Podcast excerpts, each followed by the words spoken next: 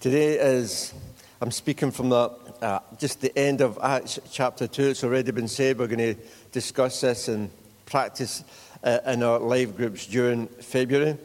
Um, Acts chapter 2 is one of the, the favourite chapters or portions of Scripture for those who are charismatic or Pentecostal persuasion. If you know it, Jesus has basically he's come to earth, he's lived, he's died, he's risen again, he's ascended to his Father and he's told his disciples, You guys, great plans for you, but wait at Jerusalem to send the Holy Spirit. You guys are great, but you, you can't do it on your own. I know you. You need the empowering of the Holy Spirit, and He is going to come. So wait at Jerusalem until that happens, guys. So they do that in obedience. God bless His obedience. And then we come to Acts chapter 2. They were sitting waiting for this. And I'm going to focus on the end of the chapter, but just to get a bit of context, the chapter begins when the day of Pentecost had come. They were all together in one place. And suddenly there came from heaven a noise like a violent rushing wind, and it filled the whole house where they were sitting. And there appeared to them tongues as of fire distributing themselves, and they rested on each one of them. And they were all filled with the Holy Spirit, began to speak with other tongues as the Spirit was giving them utterance. Then they spilled out onto the streets. Peter spoke for a certain amount of time. And then we read in verse 41 So then those who had received his word were baptized, and that day there were added about 3,000 souls. They were continually devoting themselves to the apostles' teaching and to fellowship, to breaking of bread, and to prayer. Everyone kept feeling a sense of awe, and many wonders and signs were taking place through the apostles. And all those who had believed were together and had all things in common. And they began selling their property and possessions and were sharing them with all as anyone might have need. Day by day, continuing with one mind in the temple and breaking bread from house to house, they were taking their meals together with gladness and sincerity of heart, praising God and having favor with all the people. And the Lord was adding to the number day by day those who were being saved. Basically, the beginning of the chapter talks about the experience of the power of the Holy Spirit coming. So, the beginning of the chapter starts with the power of the church. Peter preaches, and 3,000 people respond and receive Jesus.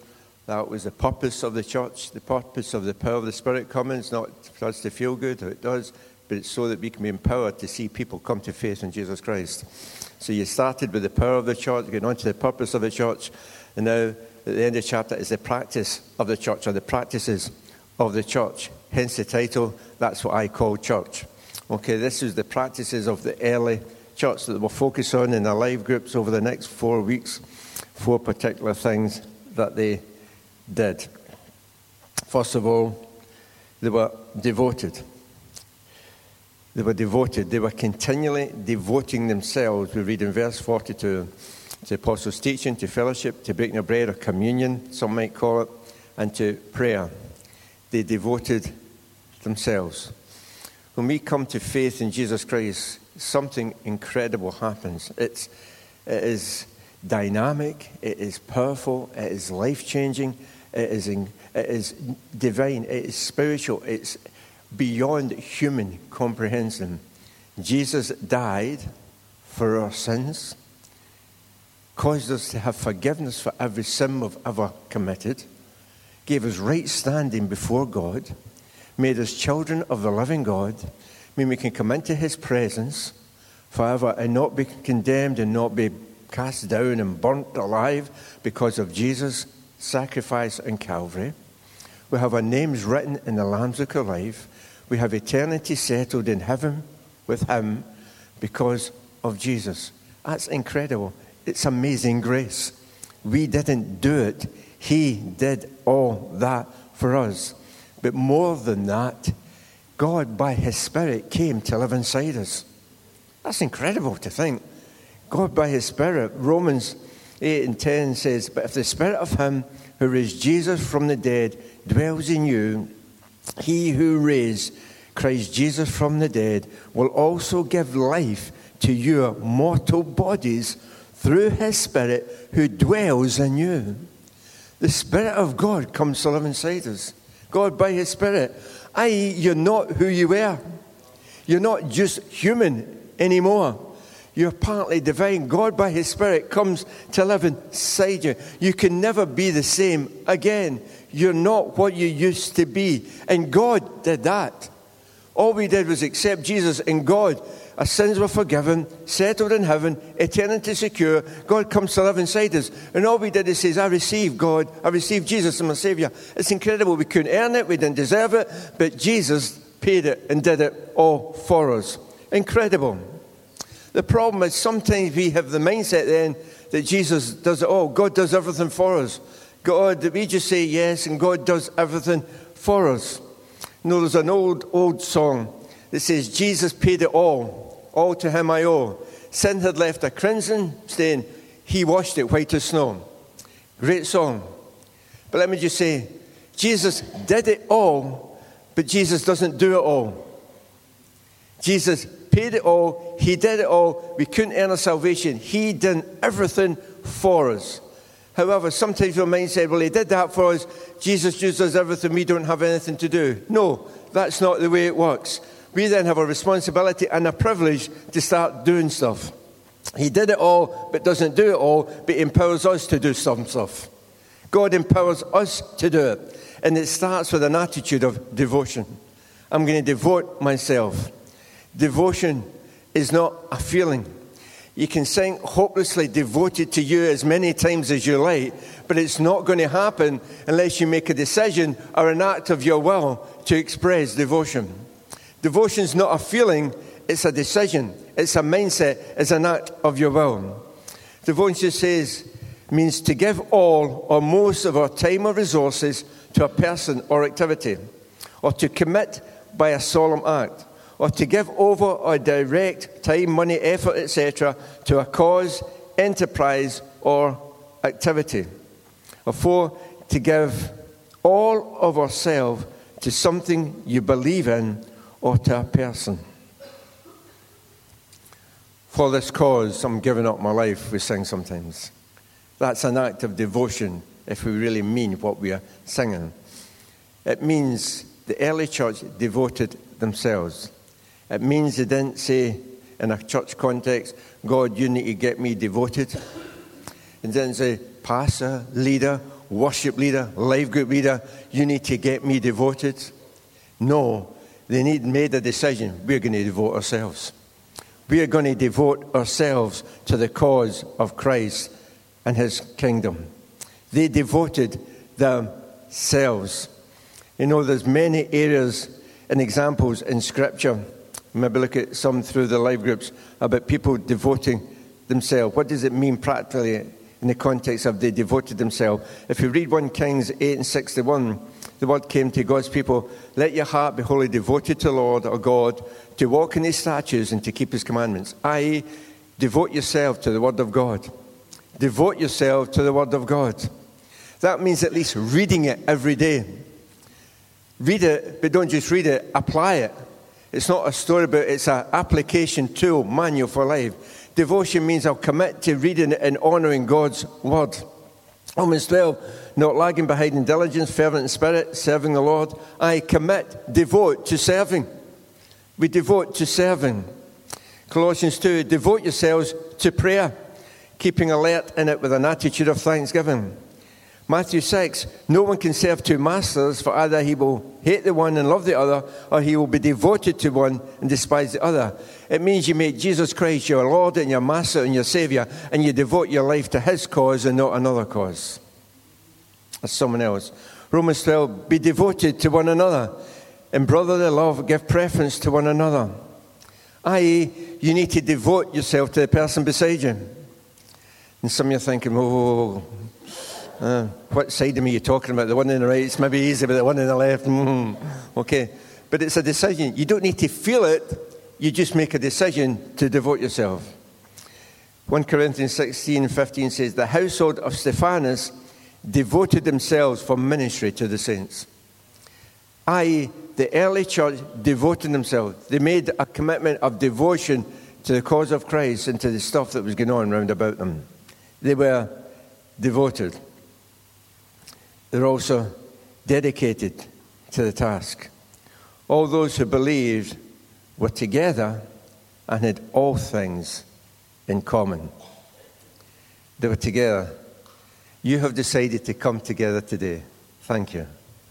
Well done. You made that decision. Some of you might have come even though you didn't feel like it. Well done. Well done.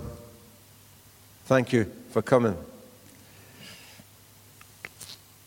But we need to be a people who make a commitment to be together every time we can.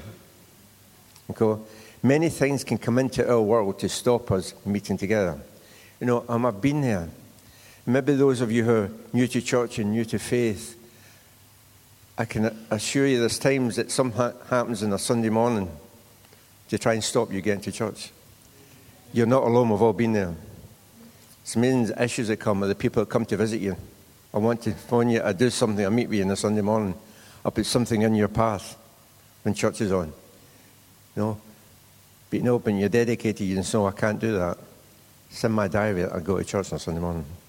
See, coming to church should not be a convenience decision, it's a priority decision in our life. It's not a convenience, it's a priority. And sometimes you have to say no to something to say yes to other things the early church came together. They continued with one mind in the temple, house to house, and online where appropriate. That's the modern version. I've just added that bit in. But they met, they connected together. But you know, being together is not merely physical, it involves physically being together. You might think, oh, I don't want to go. But I know I'm stressing this a bit. But just the fact that you're here encourages the person beside you. It really does. It makes a difference to the person beside you.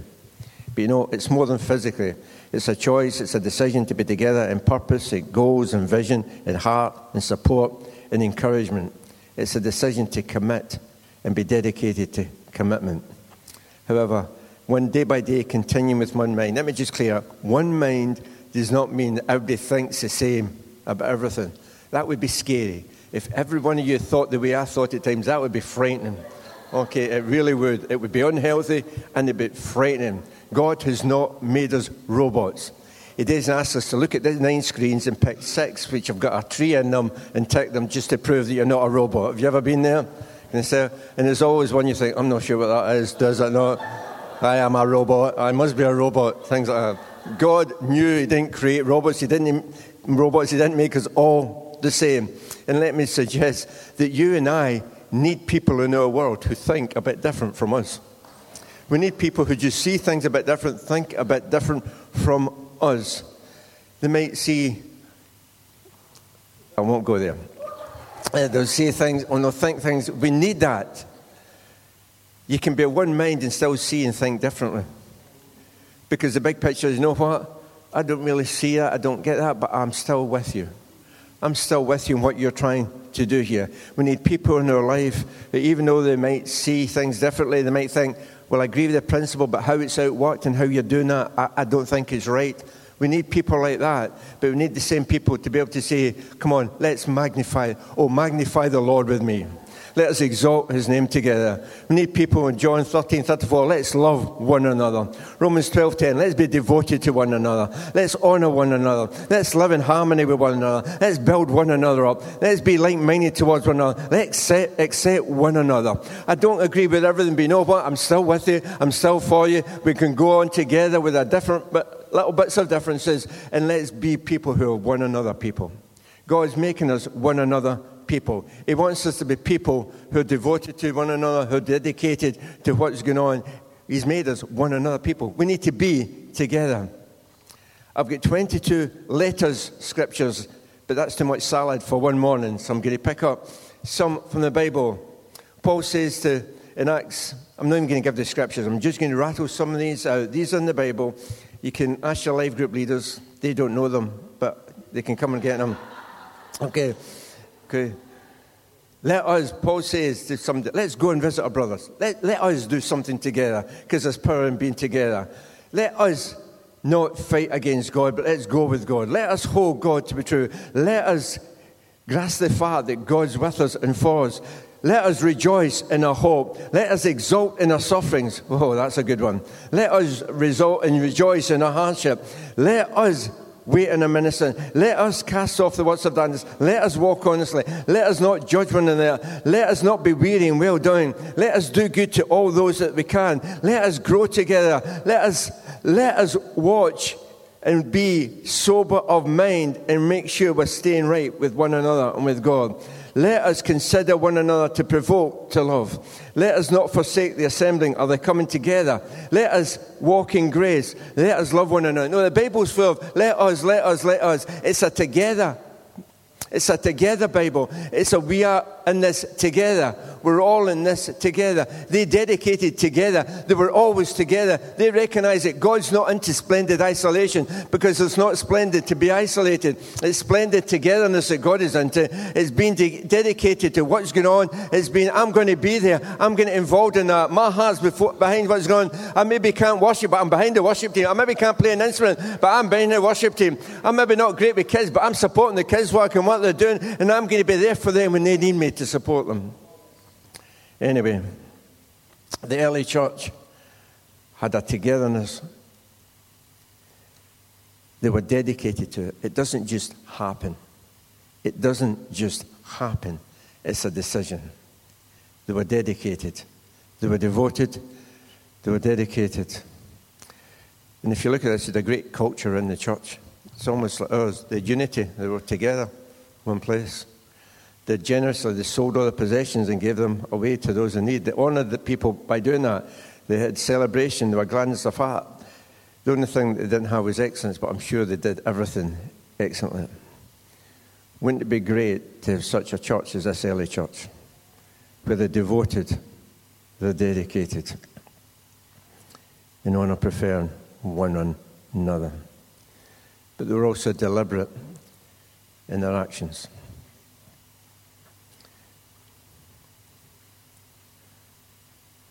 This is the fruit of a church which is devoted and dedicated. They're praising God, they're having favor with all the people. It'd be great just to have favor with some people at times, wouldn't it? They had favor with all the people. And the Lord was adding to their number day by day those who were being saved. How incredible is that? Is MD, could MD believe that in this church in New Life, God could add to our number day by day. Those have been saved. Now, that's off the charts. Can I be realistic? That's off the charts. Incredible, and God can do it. It's off the charts. I trust the people who can believe that. But maybe you say, well, I can't really stretch my faith that far. But what if it wasn't just day by day? What if God was adding to new life week by week. How incredible would that be? Those who are being saved. But maybe think, ah, I'm not sure I can get that far. Well, what if we just go to every month, month by month, God was adding to new life those who are being saved? If you've not got the faith for day by day or week by week, even if month by month God was adding to new life those who are being saved. How great would that be?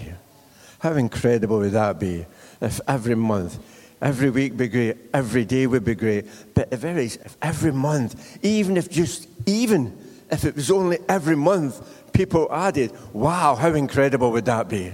How incredible, how amazing would that be? Do you have the faith for that? Acts 2 47. Day by day, God was adding to the church those who are being saved. I'm believing this is a year when God is adding to the church those who are being saved. I don't think it's insignificant. We're starting a Cumnock church plant. Franklin Graham's coming. I believe these are significant events. God is doing something in our nation, and this is a year where people are going to come to faith in ever increasing measure. It is already happening, and we hear stories of people coming to faith but we are a people who are going to be praying specifically for that.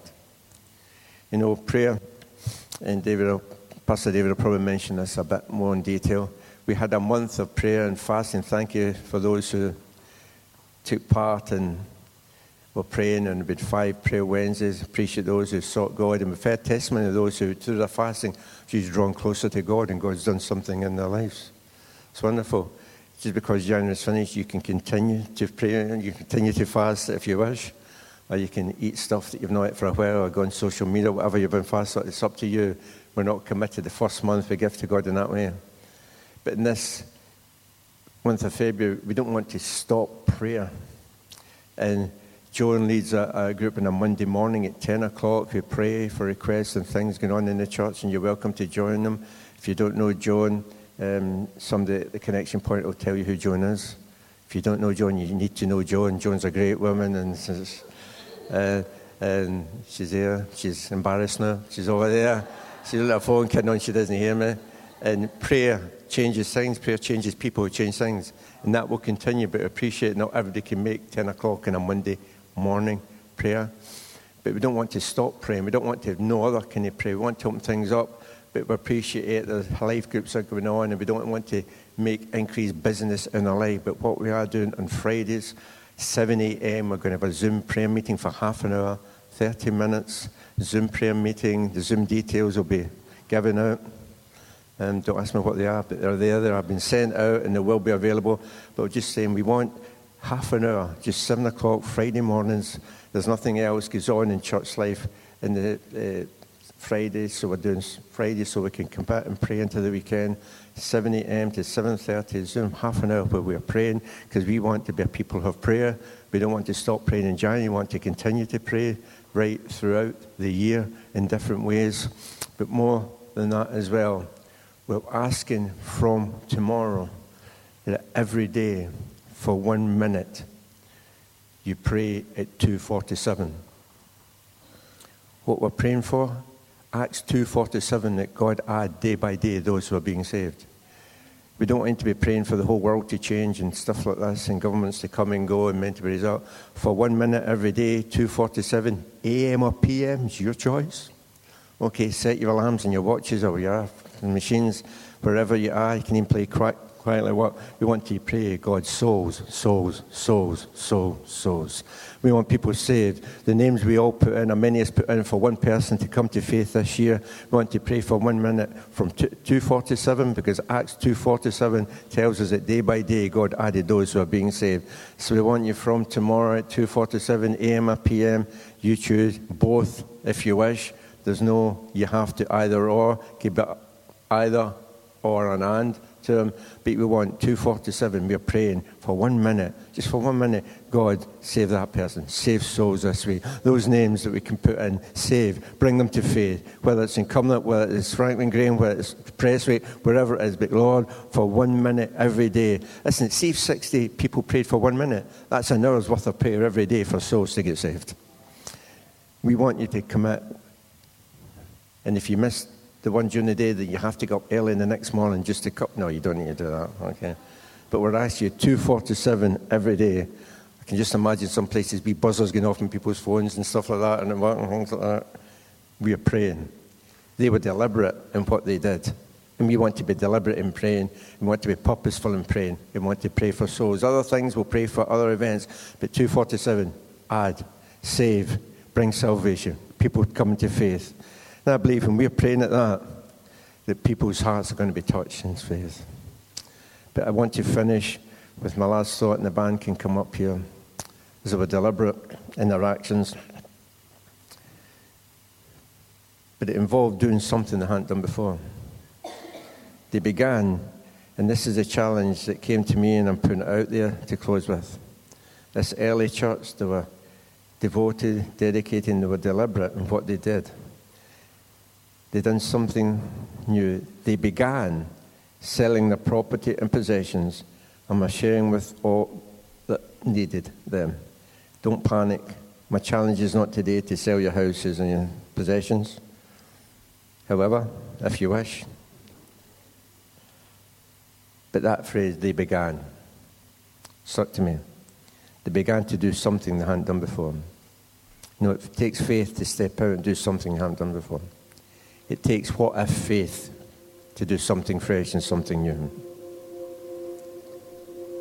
And since some scriptures that came to me. because I believe there's a challenge God is putting out today. The early church began to do something that they hadn't done before. And God added to them day by day. In 2 Chronicles 20, 22, and I believe some of these are for some people in the house this morning. There are some people, they just need to take a step, a what if step of faith. God's people were under pressure and armies were against them. In 2 Chronicles 20, 22, we read this. They began to sing and praise and the Lord set ambushes against the men of Ammon and Moab and Mount Seir who were invading Judah, and they were defeated. Maybe you're in a battle and you think everything's against you. God's word for you this morning is you need to begin to praise. You need to begin. Maybe you've been struggling to praise because of the, what's going on around about you. This morning says, as you begin to praise, as you begin to worship and praise me in your battle, you'll see the enemy defeated you will see the enemy defeated. In Second Chronicles 31 and 7, people come back to God, and then they start bringing offering, and they began to make heaps of all the offerings. I know we've spoken this this year, but maybe you've still been struggling with it. For some people, you need to begin to give financially or resources to God in a way that you haven't done yet. You need to begin to do something. In Acts 2 and 4, they began to speak in other tongues. Maybe you just feel God's Spirit. You need to speak in tongues. You need to begin to move in the gifts of the Spirit. God's speaking to people. You need to begin to move in faith in the gifts of the Spirit. Some need to begin to pray for people and see them getting healed. You need to begin to do something. It's not, oh, God, God, God, do it. God's waiting on us to begin to do something. In Mark 6:55, they began to carry here and there those who were sick to where he was. I, all of us, some of us particularly need to begin to start bringing people to Jesus, bringing people to church, inviting people to come, bring them to Jesus, not just praying about them, but physically bringing people to Jesus. In Luke 19:37, the whole crowd and the disciples began joyfully to praise God. Some of us just need to begin to be joyful. Make a decision. I'm not going to be a moaner anymore. I'm going to be joyful. I'm going to be a cheery person. I'm going to be a person, I'm not going to moan and complain and just be a downer and look at everything that's bad in this world. I'm going to rejoice in the Lord in a new way. I'm going to re- be joy in the God of my salvation. I'm going to change my mindset and I'm going to look for something to be joyful about in my world and in your world. And I'm going to start blessing God. I'm not going to be a moaner, a critical person. I'm going to start just being full of the joy of the Lord. And I'm not just wait I feel the joy of the Lord. I'm just going to speak the joy the Lord. I'm going to act as if I'm saved. I'm going to act as if my sins are forgiven. I'm going to act as if my name's written in the Lamb's Book of Life. I'm going to act as if God is for me and nobody can be against me. And I'm just going to start being joyful in a way that I've never done before. He says with a smile on his face. No, it's a choice. In Luke 14, Jesus tells a parable of God's and the master's invite to a dinner. It says, they all alike began to make excuses. You know, we can all begin to make excuses when God's put his finger on something that we need to begin to do. Oh, I can't do that. I've not got that money. I've not got the time. People will say this. We can all begin to make excuses. But today, the early church didn't make excuses. They began to do stuff and did stuff that they hadn't done before. Today, I want to declare over you don't make excuses. Don't begin to make excuses why you can't do what God is asking you to do because God is asking you to do it. I can assure you, God knows you, and God knows that if you begin to do it, He will equip you and you'll be able to do what He's asking you to do. I love the story of the prodigal son. And he came home, they began to celebrate they began to celebrate.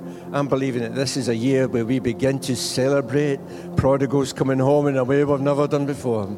I believe we need to begin to celebrate God, they're coming home, and we're going to celebrate everyone, no matter where they've been, no matter what they've done, no matter how bad it's been, no matter even if they've hurt us and pained us a bit, we're going to celebrate prodigals are coming home. Because it's easy. We need to make a choice. I'm beginning to celebrate. The older brother began to complain and it's easy to begin to complain. But I want to speak into New Life Church. Let's not be people who begin to complain about what goes on in church life. Let's be people who celebrate. We begin to celebrate whatever good is happening in our church life. We make a decision. We deliberately make a decision to celebrate what is going on. So as we close, if we can stand, that would be great.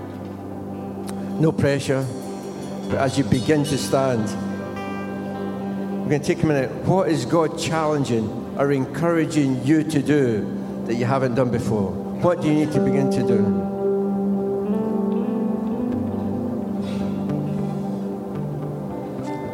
And if you can't think some to celebrate, celebrate what is happening in somebody else's life. But what good is God? The elder brother couldn't, but we can celebrate what goes on in other people's life. We weep with those who weep, but we rejoice and celebrate with those But there's two things, and the second thing is heavy, and I know it was something God spoke to me about.